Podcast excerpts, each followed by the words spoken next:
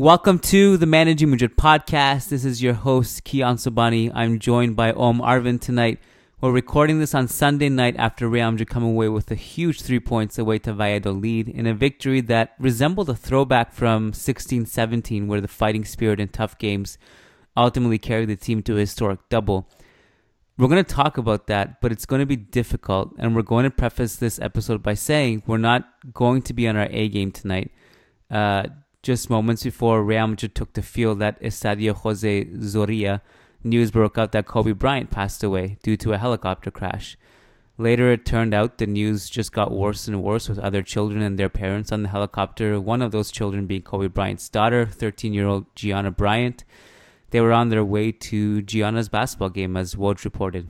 So, saying that I'm completely devastated is an understatement. I was driving with Luca in the car when my wife called me and told me the news and this like inexplicable feeling came over me and the best way i can really describe it is just pure sadness like a deep sadness which completely distracted me from the game at play that we had to cover at managing madrid.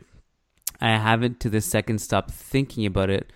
Um this really hit me hard. Um in grade six i remember our teacher like gave us this project to do in class and she said you can do a presentation in front of the class on a topic of your topic of your choice. You can choose anything you want, and I chose Kobe because like I was so in love with the kid growing up. Like he had such a profound impact on me. After Michael and in between him and LeBron, it was basically Kobe. Like he's like the most iconic figure there.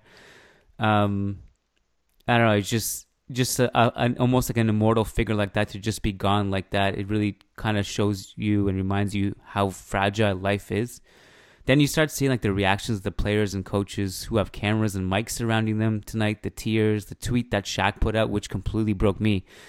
Uh, I'm not even I'm not even close to Kobe. I mean, he obviously has no idea who I am, and I can't imagine so what the connection that people who actually have connections with him, what they're going through, let alone his family.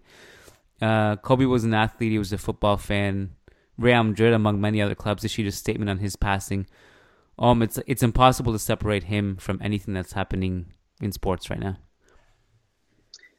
Yeah, um, I mean, I think anyone who knows anything about basketball, you know, any Real Madrid fan, you know, this has been occupying their thoughts. So I think they can understand how we're feeling right now. Um, you know, on behalf of the managing Madrid team, our you know our our prayers, our thoughts are with the Bryant family and with all the other people who died on that helicopter crash. There were nine people in total, um, and it's clear what Kobe means to so many people. Um, but I think in times like these, you know, we have to make sure to look at, you know, person in their totality. Um, I, I don't think you can deny, you know, that Kobe was a pure inspiration for so many people, but, you know, he also did some things that hurt some people. And I think in these moments, you just have to, I think, allow people to grieve, allow people to think about this and talk about this in different ways. And I think keep that discussion open and talk their way through this. Um, you know, and I just think that's really important. Like, I don't think, you know, there, there will be, I think, you know, trying to like, you know, shut down what some people are going to say, you know, following his death and, you know, discussing his legacy. And I think, you know, it's, it's just one of those moments where it's extremely complicated. And I think you need to have some of these conversations. I would just encourage everyone to read, um, you know, a retrospective on Kobe from SB Nation's Lakers site um, silverscreenandroll.com. It's titled Mamba Out, and I think it just does a good job of encapsulating you know the complicated guy that Kobe was, and you know what he meant to different people. Um, and yeah, I just think it's important to you know to acknowledge all of that. And yeah, like like Kiyan said, I, you know, we're not going to be on our A game. I'm not going to be on my A game either. Um, I did try to go back and rewatch parts of this game make sure that I did have something to say. But yeah, uh, if you can, um, do some of your own analysis and judgment on this because what I say might not be, you know, down to the exact detail that you expect you have you've, you've seen from me and you expect from me. I mean, there was a as a Raptors fan, grew up basically feeling Kobe's wrath from from uh, from basically our entire careers, where he just torched us over and over again, and we also were the victims of his 81 point game even tonight, like I felt like there was some kind of like almost like a spirit lingering on the courts because when in the Raptors game, they both took Raptors took the 24 second shot clock Mhm. violation to start the game, and the Spurs followed suit. And then the next possession, Lowry shoots, um, and the ball gets stuck on top of the backboard, and it's like the ball wouldn't come down, and it was just sitting un- underneath the number 24, of the shot clock, and it was like this is like definitely a sign. It was kind of like eerie. Um, an unforgettable figure. I don't honestly don't remember feeling this way. Um, in terms of like the global impact of a single person's, a single athlete's or a single celebrity's death, I feel like Michael Jackson was the other one that was like well, I couldn't believe like what was happening when he died. But this one was much more profound, even I think because I felt more connected to Kobe, and it's it's weird. Like you know, sometimes um like you question why is it you know with with you know so many people around the world dying every day. And then you have this one figure who gets all the attention. And i think it's part of the reason is because like he's in he's in everybody's lives every day. And he, it's not like we're in his lives. He doesn't know who we are. But you know when we grow up and we're watching a certain thing over and over again every day we see him on tv every day we see the quotes. Um, then he has his whole life sorted out essentially like you know with his business and all his investments. He has his you know raising all of his daughters and putting them in basketball it's just it's so weird that like all of a sudden that person that is in your life every day is gone and that's that connection is it's just it's hard to explain but i think you know i i want to also give you the floor because i don't know if you have anything else to say but again you know we'll talk about the game but this has had a profound effect on us so we just wanted to we wanted to start the show with it No, I think I think I said what what I wanted to say. Um, and yeah, I mean, I appreciate you sharing, you know, the personal impact that it had. I think I, I think a lot of people feel that as well, and I think they they'd appreciate it that you were open about it and shared it.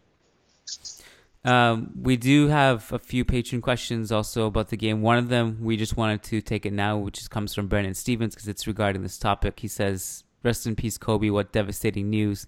Not only was Kobe a legendary basketball player, he was a huge football fan. This match wasn't great, and I had a really difficult time focusing. But I'm grateful that Real Madrid played and won today. Just for a moment, it helped distract me from the loss of this icon."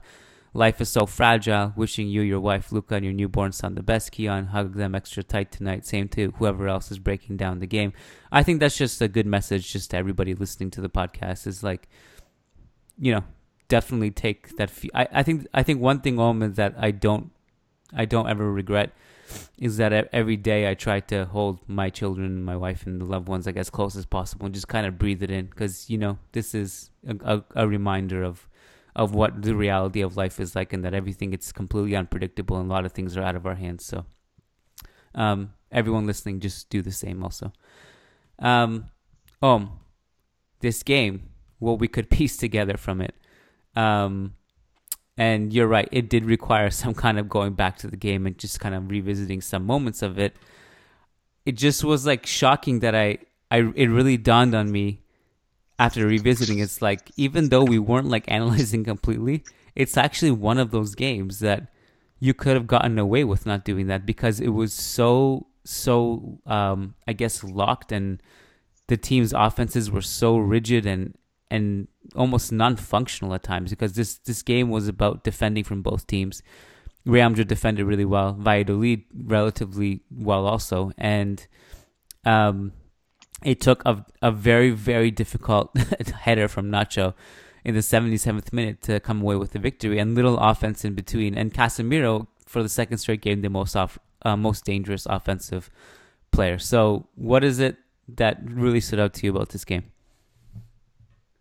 So yeah, this was not a great game. I think what stood out to me was it has to be the offense, right? Like this was this was this was a very poor offensive performance. Um, I, I don't think there's any point in sugarcoating it. I don't know if many people will disagree. Um, and I, I think part of it had to do with with some of the you know personnel selection and some of the restrictions with personnel selection. You know, this wasn't exactly a diamond in the way we've seen it before, but given you know Isco's kind of like nebulous role on the pitch, it was kind of diamond slash four three three type shape without the greatest amount of width because Rodrygo was also sometimes playing as a striker, sometimes playing as a winger. Yeah. And so when you're thinking about like that type of narrow shape, it's you know, what are what are your fullbacks going to do because they have a huge amount of responsibility. And we had Ferland Mendy and we had Nacho, and I think I think Mendy was decent. Um, I, I, I think he certainly acquitted himself better throughout the entirety of the game than Nacho, but I think, you know, whenever I personally, if I was to deploy a scheme like this, I'd always want Marcelo really because we're talking about like the wing back being the attacking force.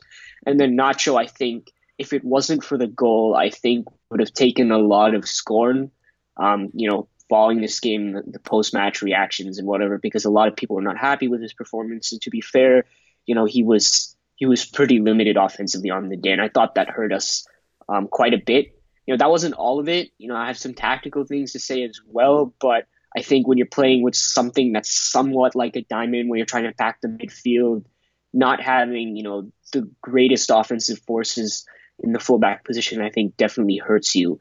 Um, and I think, yeah, obviously Odriozola is gone now. Carvajal could not play, so there wasn't that much of a choice of playing Nacho. But you know, I think Marcelo was missed, but you know, Zidane chose to go with who he did on the day, and Nacho did end up scoring. So I guess it was somewhat justified to pick him.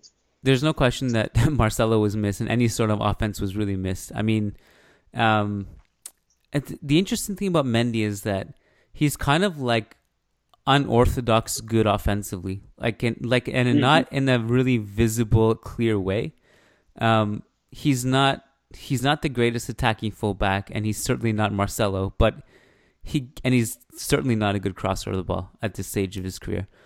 But he's good at like um like there were a few sequences in this game. By the way, he had five completed dribbles. That's another thing that he just kind of at, at he has moments where um he actually is is able to kind of just know where to put the ball to get past the defender and it's not really pretty but it's it gets done. I mean, I remember in the first half there were a couple instances where Valladolid had packed the flank and there was like three guys in him, and he just bulldozes everyone. Like he's such a tank, and um, he would eventually lost, lose it because he had no outlets. But it's like trying to take him down is like trying to like take down the rock, like who's like carrying a football and sprinting into the end zone. Like it's it's hard to stop him. Um, I also thought like it's worth noting just um, defensively, he was really good tonight again. So I, I actually had Mendy as one of my standouts not because it was visibly obvious that he was a standout, but just the fact that he, he gives us such a solid presence on that flank. Um, he also he got I think he got caught a couple times and he just sprinted back and recovered well in transition. and he also he also had a really nice moment in the in the uh, in the second half where he brings down a crossfield switch, um, brings it down really well, controls it, and then puts a cutback uh, cross. And so I thought he was good. Um, and him and Ramos together on that flank are actually are very like it's a very strong tandem. Like it, it gives you more security defending that half space, whereas Ramos and Marcelo together, you maybe don't have that security. Um, and you know, Sergio Guardiola had this one moment where he had like one v two versus Ramos and Mendy, and he had just no chance getting past those two, those two giants on on defense. So I thought, I thought he was good. Um, here's the thing to note about this whole this whole run from Real Madrid, we've revisited this a few times over the past month or two on the podcast. It's that the offense hasn't been good, but the defense has been great. This was the third time this season, um, as Opta Jose pointed out on, on Twitter, the third time this season that Real Madrid haven't faced a single shot on target. So this one um, the one against Sevilla at the Sanchez Pizjuan and against Osasuna at home. It's pretty remarkable, and apparently it's better than any other team in the top five European leagues. And de facto, their defense has been one of the most efficient ones in the in the entire continent. Yeah, I think defense. This is this this league campaign has very much. I think since things stabilized, it's very much been a case of defense saving offense. Um, I guess so. Just quickly, I guess to finish off one of my Mendy points, like so. I mean, I one of my one of the main tactical problems I think was that we were, you know, we were not, despite like playing this kind of narrow packed midfield formation, we actually weren't really able to take advantage of midfield, and so we just kind of accepted that we went out wide, and we went when we went out wide, you know, it was either just go straight down the touchline and put in a cross. and we had 29 crosses attempted and you know, needless to say, it wasn't that effective. Um, so there was that, or there was trying to kind of like play these difficult diagonals from the wing into the center to some of the attacking midfielders. And out of all the players that tried it, Mendy kind of did it the best. You know, it, it didn't, there was not one moment where it completely cut apart um, the, the opposition defense and it created a big chance. But he tried it like five times. He pulled it off like two or three times, you know, quite effectively. And, you know, speaking of like Mendy's unorthodox offensive ability, his ability to pass from those types of situations is, I think, actually one of his strongest abilities. I highlighted it in, in, in the scouting report I did on him like in preseason. So, I mean, that was just a little thing. It didn't turn out to have a huge impact, but considering like how one dimensional our offensive approach is, I think that was kind of an interesting place where maybe something more could have happened and Mendy was part of it. Um, here's how bad the offense was. Um, three shots on target, xG of 0.54. That's pretty much like just tracking xG over the last couple years. Every game, like 0.54 is pretty damn low. Um, once you get into like anywhere from 0.6, 0.7 and down, it's uh, your offense just is, really isn't clicking as much. Casemiro had the most shots of anyone in, uh, in the game, and that was two at halftime. He ended up having five shots in total, and he's this he's an entire talking point on his own. But um, I think, but here's how good their defense was. Real Valladolid's xG was 0.19. So there were a few moments Valladolid you know caused some problems. They got into some good areas, but ultimately they didn't get any good clear cut chances. Um, Casemiro was on a complete tear right now because this was following the Sevilla game where his brace obviously gave Real Madrid a huge victory. Um, total of five shots in this game, definitely the most of anyone on the field, and it's not really close. Um, he scored that offside goal, which where he was offside by hair, and then he had these sequences where he's like carrying the ball in transition, like from the halfway line, and shooting from distance. Like he was legitimately our only source of offense for for long stretches. Um, I think Isco um, Isco had some good moments offensively. Um, not entirely efficient as was the, the case for the entire team, but he had a couple great passes. Uh, most notably, one gorgeous dink diagonal through ball to Benzema in the second half, where he found him wide open and Benzema couldn't finish, and some good combination play in kind of like the half spaces and just just behind Valladolid's midfield. I I don't know. I think you mentioned Rodrygo briefly, just about like his role and like kind of playing on both both flanks and and sometimes up front. What did you think of his performance? Because I actually was pretty impressed with him in this game. Rodrygo's performance. Yeah. Um, I mean, I thought I thought he was all right. I thought I thought he was relegated to mainly just kind of being a crosser. Um, I, I thought he did, I think, kind of as best as he could in terms of the circumstances. Like, you know, he was trying to be dynamic, he was trying to provide different options, but oftentimes, you know, he was one versus two on the flank. Yeah. And, you know, had to find a way to put across. And I think probably the best open play chance of the game was actually him cutting back onto his left foot from the right wing and putting in a cross, which Benzema headed just wide. And I, th- I think in that case, you know, he, he was fine. But it was also a situation where like I would have liked to see him actually get into the box more to support Benzema more because there were plenty of sequences, and this was part of the reason the crossing strategy didn't really work is that Benzema was the only player in the box on so many occasions. Um, and in fact, I think Isco was the person who supported him, you know, the most. Which you know, I guess okay, someone is helping him out, but if there's one person on that offense that I don't want going into the box to get on the end of a cross as much as you know, Benzema, it's Isco. Like I'd prefer Rodrygo did that more, and he, he he's shown a good track record of being able to get into those positions and finish. But you know, really, it was kind of like he was in a sort of confusing role, and I thought he he sort of made the best of it that he could. But in the end, you know, just I think the general scheme kind of limited what his impact could have been. Do you remember like when Isco first arrived at Real Madrid from Malaga? There was like this there's he scored like, a header. Yeah, the birth of like his Real Madrid career, like when he had just broken out, was like a couple headers, like just latching onto crosses and heading, and we are like, well, okay, he has that in this game, so cool. But we didn't really see that much if at all, since then. Um, it's not his game anyway, but it was just something that like something when he broke out on the stage, he was scoring headers, and he didn't really kind of morph into that role since then. But the Rodrygo thing, I think. Um, so there were a couple things that I noted of him defensively, and I think he was a huge part of the reason why Real Madrid also were able to lock down, especially the flanks.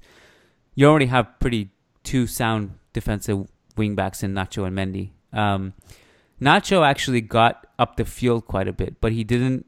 He wasn't really efficient. Obviously, we're separating the goal here.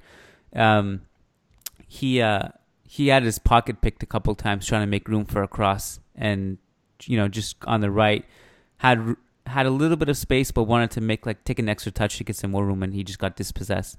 Um, he did get forward though; he just maybe wasn't efficient. But Rodrygo, he defended he defended well on the on the left flank where Mendy was, and he would create danger. He would carry the ball up the field. He would have some good dribbling sequences, pass out of pressure. He would pounce on the ball and transition, carry the ball again. But ultimately, like you said, he didn't have support and he ran out of outlets and he lost the ball. And then he would also pop up on the right wing to cover for Nacho. Um, he had that cut in shot from the right onto his left foot. He had a pinpoint cross to Benzema at the far post that you mentioned. Um, yeah, good moments. I this was um, I don't know. I, I not Nacho. I kind of want to talk about Nacho right now. I'm just gonna transition here. um, the and the last mailbag, Lucas and I were talking about like you know would Zidane trust Odriozola if he was still here? Like if if Real Madrid played against Bayern in the Champions League or something. And I thought he wouldn't. I thought he would have just played Nacho anyway. And um, if we're, I'm not saying Nacho was back or anything because obviously we can't say that at all. But he wasn't terrible today. He wasn't as good as as peak Nacho has been in the last like two three years, um, especially before the World Cup. But I actually the, the other time he started in a in a makeshift situation was at the Wanda against Atletico, and he played really well there. And um, he had to go up against Trippier, and actually really really did well against Trippier on that side. And this game, he scores a header that is like really really difficult to get on the end of. And after the game, he was saying that Zidane told him, or I don't know if, he was saying or Zidane was saying that basically go up for this one, you're gonna score, and he did and uh, I'm kind of. Should we talk about his hair? Maybe making a difference here, because for the longest time, Benzema's cast was giving him powers. Does Nacho's hair give him something here? You know how much I believe in this stuff, right? What's different about his hair? I didn't notice. Oh, his hair's long. Yeah, this it's long. It's the most. It's oh most yeah, you like you like thing. the long hair thing. Right, not not not in Bale's situation, and not in Raul's situation it really depends. depends on the player. Depends on which. If if you're basically if your form goes down with a, a new haircut, just go back to what was working before. But so, what did you Speaking think of Nacho's performance then? So I mean, I, obviously the goal was there. Um, I I don't think he was horrible by his standards, but I do think that if Carvajal is in and Carvajal is playing, you know, somewhere near his expected level, it, it's a huge it's a huge difference. I agree. I just I just don't think Nacho was able to provide that much offensively, and you know, I it's you know it's who Nacho is, right? Peak Nacho, you know, would do well offensively. It's not like he was ever a dynamo or anything like that. You know, he he would he would do well, you know, better than maybe we had expected in the past. Um, it's not peak Nacho anymore. You know, it looks more like you know the the early seasons when he was with Real Madrid. And he just doesn't necessarily provide that much offensively. And I think, given the way Valladolid defended, which they deserve some credit for, and our own offensive inefficiencies, I think you know it was a huge miss. Um, it was a huge miss not to have Carvajal today. Uh, what other talking points do you want to hit from this? So, um, I I guess I, I, I can talk about the scheme um, from Valladolid's side, which I thought was kind of interesting because it sort of reminded reminded me of Liverpool's a little bit. And then I think some of the things that we did wrong on the offensive end. Um, okay. Just want me to go. Just want me to go ahead. Yeah, go for it. All right. So like on, on the formation listed everywhere on like who scored and stuff was like a four four two. Um, defensively, I saw it more as like a four three three, um, with you know, Unal, Mikel, and Guardiola. You know, very clearly kind of being like a, a, defensive front three, like in line with each other, kind of like you know Firmino, you know Sadio Mane, and you know Salah, and you know there was the defensive, there was the the three in midfield, and then there was the back four, and it seemed very clear to me that you know when we were building from the back, they were trying to use that like front six to kind of just box off the center of the pitch. So like you know, we had technically numerical advantage there. We had like Isco roaming in, in the center. We had Rodrygo coming inside. Sometimes Benzema always is trying to make himself available. And then you have Kroos, Modric, and Casemiro was actually moving up between the lines quite a bit, but it was very difficult for us to access them. And it, you know, it made us push the ball to the flank. And when that happened, you know, the front three would kind of shift over. So like the wide player, you know, would move to the fullback. You know, the the striker would move to the center back, and then the far side winger would kind of like come into midfield a little bit and, and keep trying to like force us to switch side to side, you know, full back to fullback, and they, and they keep adjusting that way. Like now, it's not exactly like Liverpool's. Like they they were not really pressing that much. They weren't really setting pressing traps. It was just that like the nominal shape kind of looked a little bit like Liverpool's, and that's about as as as far as I think the comparison goes. But it's interesting because you just don't see this type of defensive structure very often, and I thought they used it fairly effectively. That being said, I don't think we did much to challenge it. As I mentioned before, we were just kind of accepting that we couldn't access the center and we were just going wide. I think there, I think we definitely could have tried to be a bit more patient, tried to manipulate their shape, kind of play into it, play through those tight spaces, coax some of the midfielders out of position, and then use Isco. You know, when I, you know, when Isco is there in that type of position, he's there, I think, to exploit these types of structures and, and be between the lines and receive those spaces. And I, I just feel like he was underutilized once again this season in that type of position. Um, it was interesting because you mentioned Casemiro as the bigger threat. I think Casemiro actually did a better job, you know, of getting into those positions and, and, and trying to like play between the lines and stuff. And you know, he did a fairly decent job, but it's again, it's a case of like, would you rather have Casemiro doing that, or would you rather have Isco doing that? And I just think that was like, it just came down to the fact that we didn't have a concerted strategy to kind of counteract what Valladolid was doing. You know, get Isco into those positions after manipulating players out of position and, and having him start things from there. So Casemiro was just kind of like innovating, you know, and going back to kind of like some of the old things he does where he surges forward and kind of plays in like a pseudo number 10 position. And for the purposes of, of this game, it helped, you know, but obviously not enough. Um, and I think that was kind of like the fundamental tactical flaw on our side. And obviously, you have to give Valladolid credit because, you know, even yeah. had I, you know, what I'm saying been executed correctly, it still would have been like, you know, the, the players would have needed to play really well to pull it off. I think we had the players do it, quite frankly, but, you know, um, we just kind of accepted what they gave us you know, and we were like, okay, we're going to cross our way to victory. And, you know, to be fair, uh, under Zidane, Real Madrid, where we're quite comfortable doing that, right? Like we're quite comfortable saying, okay, you want us to go wide and cross, we'll do that. So that was very surprising. Um, it ended up working, but to be frank, I thought we got a little lucky. Um, you know, Nacho probably does not score the winning goal in this game nine times out of ten. Part um, of me, nine times out of ten. Yeah, no, it's nine times out of ten. It's no, it's it's but, really in a, a, very very difficult chance to take. Part of me also wants yeah. to highlight how difficult these games actually are, even though they look easy on the calendar. I mean, Valladolid is a team who, um, we couldn't really break down that first game at the Bernabeu this season.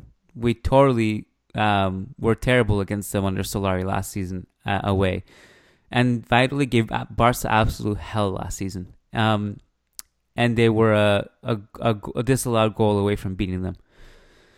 And I think um, just looking at this game too, you know, they, they defended pretty well, but it really I felt like even watching this, especially in the second half, even bef- like almost before Nacho scored, because I was watching this with my dad, and I was telling him like it, it feels like it feels like Madrid are actually gonna find a way somehow. I'm not sure how, but they're gonna find a way because their body language wasn't terrible to me. Like it was it was a team with a purpose that knew that they weren't they they knew they had to pounce on Barca dropping points. and uh, there was a resiliency that you kind of felt like you felt like that electric jolt through the TV somehow. Like their body language is good. They're gonna find a way. And they're gonna they're gonna give themselves a chance to win this, and they did. Um, Zidane spoke about the high press in the post game, saying like the team the team has done so well when they're pressing, and I noticed that um, throughout the game at times, like the collective press was good. It and it generally is good when you have uh, midfielders like this who can kind of hound hound Valladolid high up the pitch. Um, Rodrygo and Kroos, those two together, were responsible for this for for winning the ball up the pitch a few times. Kroos's energy was amazing, and he, one of the one of his um, presses actually nearly led to a breakaway for himself, which um, eventually he just lost control of the ball. But he pressed won the ball from the back line and uh, and almost was on his way. So the press has been pretty good. Um, I also think these games, in a way, are just harder um, when you're playing against smaller teams. Like they're harder to break down.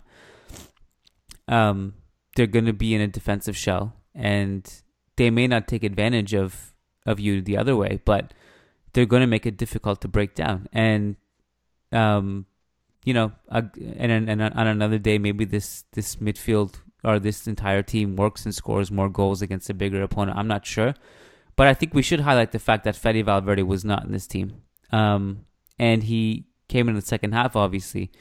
But now this is two games now where he hasn't started, and w- there was a time where he was he was benching Modric. Uh, Modric played really well, by the way, and has been really good for the last few games. Um, today also has press resistance in midfield, where he can just reset the pos- possession just when you think he's being pressured to lose the ball. Just phenomenal stuff from him. Um, but I, I do wonder how much Fede's absence made a difference too. Um, I would honestly have thought that his absence would affect us more defensively, and I was interested to see that like we were extremely solid without him because I mentioned before I think him and Casemiro's resurgence to I think is probably his peak form in his career at the moment are, are two of the biggest reasons for defensive solidity. But without him, you know, it was it was pretty good. That that being said, against I think a Valladolid attack that you know was a lot worse than their defense. I I think you know they were they're playing pretty simple, you know, direct long balls to the forwards and you know just kind of relying on counterattacks. But you know it was it was still extremely solid without him. So I was a little surprised with that by that, impressed by it. Valverde's offensive, you know, impact um, I think has been a lot less than his defensive impact. I don't know how much he would have provided over Modric today. I think perhaps I think with his energy and his running on the ball, he, ball, he might have been able to take advantage of more like some semi-transition opportunities. It was mainly like Casemiro actually like um, driving and trying to like exploit those opportunities, like you mentioned at the beginning of the podcast. So in that sense, I think Valverde might have provided a little more, but I don't know if it would have provided such a huge offensive boost. Um, I think yeah. So I think the things you were saying about Valladolid being a tough game is is true. I I think like you can talk about their past performances against bigger teams, but really you can just look at the way they played today, and I think give them credit for for that. But at the same time, it's like they haven't won in their last eight league games, and I I think you can say they probably stepped it up today, but I think it's also fair to say you expect more from Real Madrid um, you know, against opponent like this. Like, yes, they stepped it up. Yes, they played quite well, but this is an opponent that has been struggling quite a bit. Um, and it probably shouldn't have been as close as it was, even considering that we're missing Hazard and whatnot. And I think that's kind of been sort of the story this season where I feel like offensively, Zidane isn't necessarily getting the most out of what he could, but it's so solid defensively that on the balance of things, you have to say that Zidane is doing a good job. Um, you know, and I, I think that's fine, right? Like, you know, it's it's sort of like you can say the same thing with Simeone Atletico all those years. Like, I think I, I've seen enough at this point to say that I think Simeone is actually holding Atletico Madrid back offensively, but for a long time. it's more questionable now, but for a long time he's he's done so defensively that on the overall balance of things, he's obviously been very good for Atletico Madrid. For Zidane, it's not exactly that for his entire time at Real Madrid, but I think definitely for a lot of this season that's the case, which means there's definitely room for improvement, which I think can be seen as a positive thing that the ceiling for this team is actually much higher. Um, but it is very interesting because this is not something I would have expected at the beginning of the season. I would not have expected that the the base for Zidane's success this, this season would be a very strong defense, and that offensively we'd be struggling. That is, yeah, that is something uh, out of out of the many things I would have predicted that this this would definitely not be it. Well, this is this is the classic like grind out victory that league champions eventually need, and I think this is this is also a game that Real Madrid would have lost or dropped points in years past. That's why yeah, I'm, I'm, more lenient about this and kind of the way they perform and stuff because just for that sheer reasons that you know it's 16 17 was filled with a bunch of ugly wins wins but um but uh, they were necessary late comebacks that eventually were epic. And there was an epicness to this even though it wasn't pretty just the way Nacho scored that header. Um the Fede point is to me, the way he helps offensively is kind of the way he helped offensively against Valencia in the Supercopa, and that if Valladolid are not pressing you that high and they're kind of hedging off, what happened against Valencia was essentially you had Kroos and Casemiro deep as the deepest midfielders, and then you had Modric, Isco, and Fede just causing all kinds of chaos with their runs, and that that makes it more difficult to defend. And Fede obviously gives more freedom to the other the other players like you know Isco and ben, and uh, in that game it was Jovic, but to Benzema it would have been in this game. Um, yeah, so I, I, think that's that's where Fede's absence probably comes in. But again, I'm not. I'm pretty lenient about the performance in this because I I just know that these are the ones that we're gonna look back on and be like, hey, if we win the league, there's a bunch of games that have been ugly, but have Real have gotten points in, and I'm okay with that. Um, yeah, so I'm just gonna shove this stat in here because I was I meant to do this um, in my last like you know monologue where I talked for like five minutes and somehow I forgot to do it. But it was yeah. So this is kind of random now, but it would have made more sense then. It's that like just I think just kind of like further emphasize like how difficult this game offensively was for us. There's only two deep completions that that we had the entire game, and, and what does that mean? That means we only completed two passes um, within 20 yards of the goal, not including crosses. So I think that just kind of emphasizes like despite us dominating possession, blah blah blah, like our ability to actually like control in a controlled manner, bring the ball towards goal was very very difficult. And I think that like even more than I think kind of the shots, that kind of like shocking stat, like kind of emphasizing it. And on a normal day, we probably have like 10 to 15 deep completions. Um, you know, and honestly, in Real Madrid's peak, probably even higher, like the 16 17 season, 15 16 season.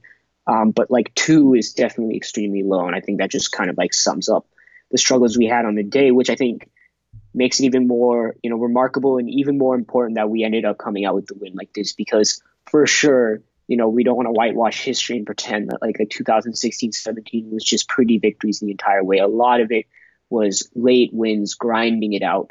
Um, I would say the main difference is that like they were our vic- close victories involved more goals. It wasn't as many one nils, but yeah, it definitely had that feel. And I, I also had that sense that like we were going to get through it. There's something very that that aura of the 2016-17 season I feel over the season quite a bit in the sense that like both Barca and Atleti aren't having the best of seasons, and there seems to be, I think, that confidence back in the team that they will keep fighting to the end.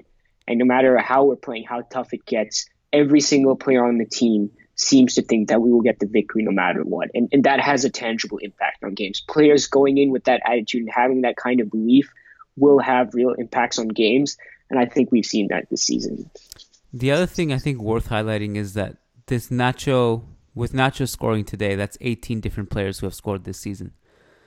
It's uh, I'm not saying it's no longer reliant on Benzema scoring because Benzema has 12 goals and the next person is Casemiro with three, but um, you kind of add them up and it's like you have almost like a second player, kind of behind Benzema. If you start adding up Casemiro three, Modric three, Fede two, Varane two, Kroos two, Carvajal one um, Nacho one, Lucas Vázquez one. So I think you're not exactly getting that that number two in line in terms of to Benzema in terms of scoring, but you're getting contribution that uh, that is absolutely vital right now. And uh, yeah, I this is I, I, I want to be careful and say that the offense will get better. I'm very cautious in saying that because it relies on health, I think, to an extent. Um, but yeah, is there anything else before we move on to a couple questions that you want to bring up? Um, just that what you're saying is, and I, I think with the other players scoring, I think buys time for something that needs to happen. Yeah. And it's that we got to get Jovic going. Yep. At some point, you know, we got to. It's, it's it's not easy at all. Like we say that, but at some point that means benching Benzema. At some point that means maybe adjusting the way we play a little bit to get Jovic more involved. But you know, this is only halfway in the season, and you know, at some point, Jovic has got to be our number two guy. That's that's why we got him. He has the ability to do it, in my mind, no doubt.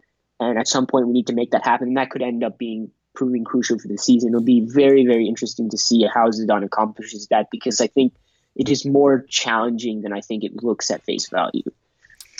Okay, so patreon.com slash managing is where you go to pledge, get access to bonus shows. Um, you're missing at least three extra bonus shows per week if you're not on patreon.com slash managing Madrid. Reminder, we're only doing one free show per week now. It's this one, it's the weekend one. Everything else is on Patreon. Um, really, really fun a few episodes in the last couple weeks, one of which was with Eduardo Alvarez, who we're kind of together, but mostly him because he lives in Madrid and he's a socio um, he kind of gave points about is is actually the ultimate guide to staying in Madrid. Where to stay, where not to stay, where to eat, where not to eat, how to buy tickets, how to get a hold of secret socio tickets that get discounted at a, at a lower price just before kickoff. Um, so make sure you have access to that on patreon.com slash managing Madrid. Also, this Tuesday, the loan tracker is coming. We do the loan tracker every week. Um, this one is, I guess, extra interesting because we have now two new, two new, uh, not too new, but like Vallejo has moved to Granada. He played four minutes on this weekend, so not much to talk about, but there's some some talking points with Granada there, um, and obviously Odriozola at Bayern now, um, and yeah, and a whole lot of things happening this weekend with Odegaard at Traff and so forth. So if you want access to that, Patreon.com/slash Managing Madrid. Our patron Ian Marley says, "Sup guys, we gotta commend Zizou for tightening up our defense." That's undeniable. However, our chance creation is below average at best. If someone says that Hazard coming back will change things, I'm looking at you, Kiyan, lol. It only highlights the problem. With Vinicius, Brahim, Jovic, and Rodrygo, and um, we barely have offensive ideas. Furthermore, these young players also need to be coached in offensively. Otherwise, how can they grow? Just by being thrown into a lineup? So, the question is, I guess, is um, is it realistic to think that this offense will click? Will like you know the idea of buying time and, and waiting for Hazard to come back? I think it's a legitimate question because we actually have no guarantee that Hazard will be back to full fitness. Like we have this dream, and I, we hope, like knock on wood, he's going to come back and he's going to get back to his Chelsea level. He's going to show us those glimpses he had against PSG earlier before he got injured. You know, there's a chance that he we don't get that version. Maybe he has regression. Maybe he he has a, he has a relapse. Something happens. He's not. He it takes him time to get fully fit again, and, and things happen. So how how worried are you about the offense, Om? I mean, it's it's not like this is a one-off thing, right? Like this has been more of a consistent trend throughout the season. I I'm not totally surprised. Like in in like being skeptical about Zidane's return, my skepticism was how does he handle all this young, less mature talent and turn it into an offensive engine? Because if you if you think about Zidane's offensive tactics, there's two things. One is that he found a way to optimize his original talent, like the the the three Champions Leagues in a row talent, by you know focusing on on exploiting these generational fullbacks, Saul Carvajal and then exploiting Cristiano Ronaldo's ability in the air. Um, and then everything else, like every other kind of alteration of that, was just Zidane finding ways to put offensive talent on the pitch and kind of give them the freedom to do what what they do best on the pitch and and have them kind of make their own decisions and work in unison with each other to create offensive structures and then kind of have like Casemiro, Modric cover that up, and then get them to work really hard off the ball so that like the fluidity doesn't mess everything up. And diamond was kind of the prime example of that kind of offensive approach. and that's not what you think of when you think of like a, a manager that's kind of like designing particular like you know schemes or specific like methods to break down an, a, an offensive structure. That's not exactly the way Zidane has worked. Um, and so my worry is when you when you come with these young talents who probably are not quite at the level where they can be like peak Isco or peak James or peak Ronaldo, peak Bale, you know, peak Modric to, to, you know work with that fluidity and be able to you know understand all of that on the fly. You know, it's probably not going to be as effective with them, and something different needs to be done. There needs to be a more coherent philosophy. I, I think that remains a question with Zidane. I did think we'd be in a slightly worse position. I, I mean, I did say second in the league. I, I, we, I thought we'd be in a slightly worse position because I was worried about defensive issues. On that end, Zidane has managed to shore things up. But I think there's legitimate question about the offense, and I haven't seen too much evolution there. I think it's mainly Zidane's found a way to shore things up on the defensive end, but I think some of his like weaknesses offensively remain, and I think that like shows. I, I still think that, but that's why there's some of these issues today, right? Because like when I talked about the way we're unable to break down Valladolid, I think it, it would have taken, I think, a little more carefully crafted scheme to break through, you know, the type of defensive structure that was posed against us, and instead it was, you know, down the touchline crossing, and Rodrygo was kind of trying to have to figure out where his position is, and he wasn't exactly sure. Yeah, so I do think there is validity to that question um, for the reasons that I stated before. Um, I, I do think Hazard also, when he comes back, he he 100% changes things. Like we've seen that even when he's not at his peak.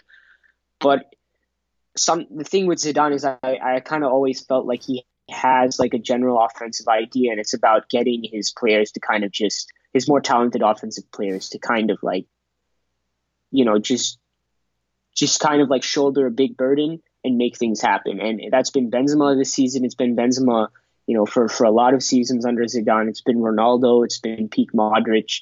And I think it has to be Hazard. And, you know, it is a valid question with the younger players, like how exactly is their development going to look like without a coherent offensive philosophy?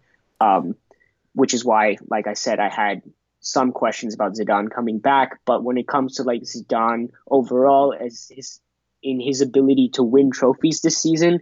I think so far he's acquitted himself well, mainly because of what he's done on the defensive end. In terms of long term development, yeah, I think that is something that remains to be seen. And offensively, I think you can be optimistic about this team, but also have some worries on that front. I, I do think that's quite reasonable. Here's what gives me hope, and because and it's mostly because I don't think we've seen the team's final gear yet, um, and I think we've seen glimpses of it against PSG and that is when Hazard was Hazard was in the lineup. I think if we get Hazard back, obviously he he does. I mean, it's Ian Ian can laugh at the, you know my insistence on Hazard coming back will change things, but he is one of the best offensive players in the world by default. He he raises the potential of your offense threefold. But um, we can't stress this enough. We have to like give Zidane a lot of credit for fixing the team's defense and part of the way to figure out how to win titles when your offense isn't clicking is to make a scheme where you don't require as many goals. Um, and I actually see, I foresee a grind out, uh, a, a, gear where they have this like ability to grind out games just by controlling and, and passing by or scoring one or two goals, and um, and being able to to lock it up. I just honestly, even 16, 17, they weren't this good defensively. Mind you, we're still like got halfway through the season now, so maybe this team goes on a defensive complete collapse and they start conceding goals, and it goes back to Cas- Casemiro having no cover and um and people playing out of position and defensive dominoes that come from from that collapsed midfield and the press. Maybe that happens and Real Madrid spiral. But as of right now, this is the best defense they've had under Zidane. Like it's no question, even better than 16-17 when they won the double. That gives me hope. Um, and if Hazard does get healthy, you kind of put those two things together, and I think that's that's something that, that should give you hope to win win a couple titles this season, or at least one title.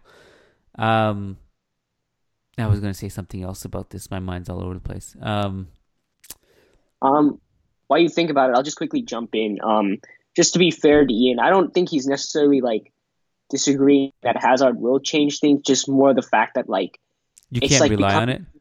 it's too much of an excuse to say that like without Hazard we can't have a competent offense. Like that I agree with. I, I think I that being said, right, like you know, you have to say it's it's unlucky for Zidane that he doesn't have Hazard, but yes, with with the talent we have, even if it is a lot of it young, inexperienced talent, I think with a little, you know, more careful coaching in that area, I, th- I, don't think it's out of the realm that like with without so let's say like you the, the the worst case scenario with Hazard happens that like he just doesn't get back to his real self this season. I, I, I think the ceiling could be a lot higher for our offense. Not as much as it would be if we had Hazard, but I think it could be quite a bit higher. And I think that's like where the potential for improvement is. I think it's also worth mentioning that like some some defensive like some of this improvement with defense I think has come, you know, with necessarily compromising a bit of offense. Just with I think like just in general, I think especially in the non-isco formations, I think we have been a bit more rigid. There's been a little less of that fluidity that like we we rely on to create things, and you know sometimes there is a trade-off. There doesn't always have to be, but I think sometimes there is a trade-off with defensive solidity and offensive effectiveness. I think I think Zidane has been willing to do that this season because he sees that as like I think a more stable path forward in the league. Sure. I mean, but regardless, I mean that's why you signed Hazard is because he does raise the offense, the ceiling of your offense, and I think no matter how much you want to create a system that doesn't rely on him, um, which I think you should be doing anyway. But but sometimes it's just it's easier said than done because those are why that's why those players are the stars. Um, but I do think it's also unfair on Hazard to be like a complete zero offensively without him at times because you're just if, if we had a peak Gareth Bale, this wouldn't be as big of a problem. But he's not stepping up in in the games as you'd expect him to.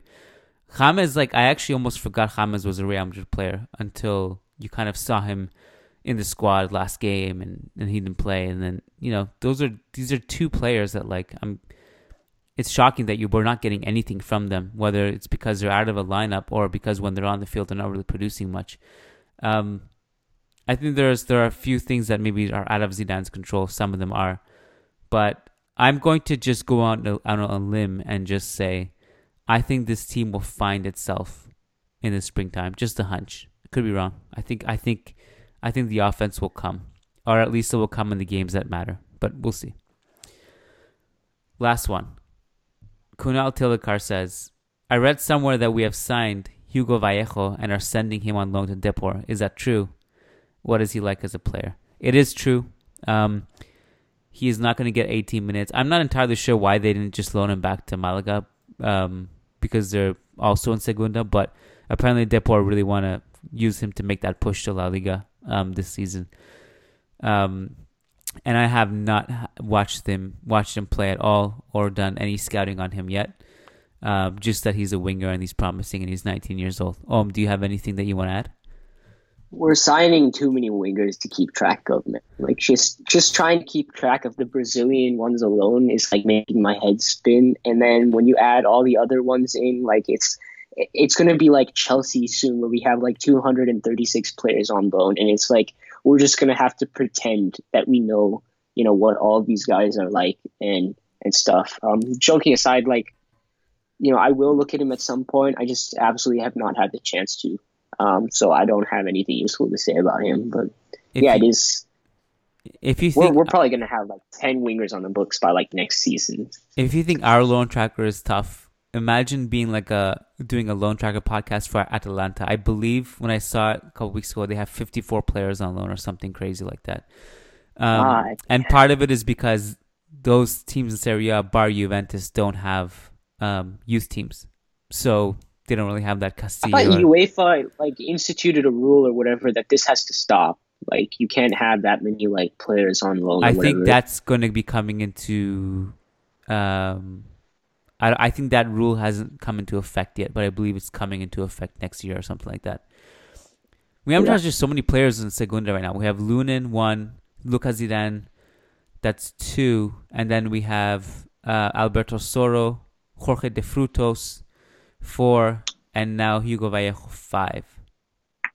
Yeah, it's a lot of players to keep track of Segunda, which I you know on the loan track we focus on everyone else, but Segunda we watch highlights and that's about it. Um, oh Marvin, do you have anything else to uh, to plug or anything before we wrap it up? Uh, just um, I guess hug your loved ones a little tighter tonight. Um, and yeah, we move on. We also have, um, if I know a lot of you have been asking about Tacón coverage, we have a really good team right now. Yeah. Everything from social media updates during Tacón games to previews and recaps um, between Om Arvind, Jess Hohen, and Raquel Barbadillo. Um, all of that is on managingmadrid.com, so go check it out, please. Um, Om Arvind, um, like you said, just a message to everybody: hug your loved ones. Um, don't take them for granted. And uh, until next time, Hala Mari. Hala Madrid.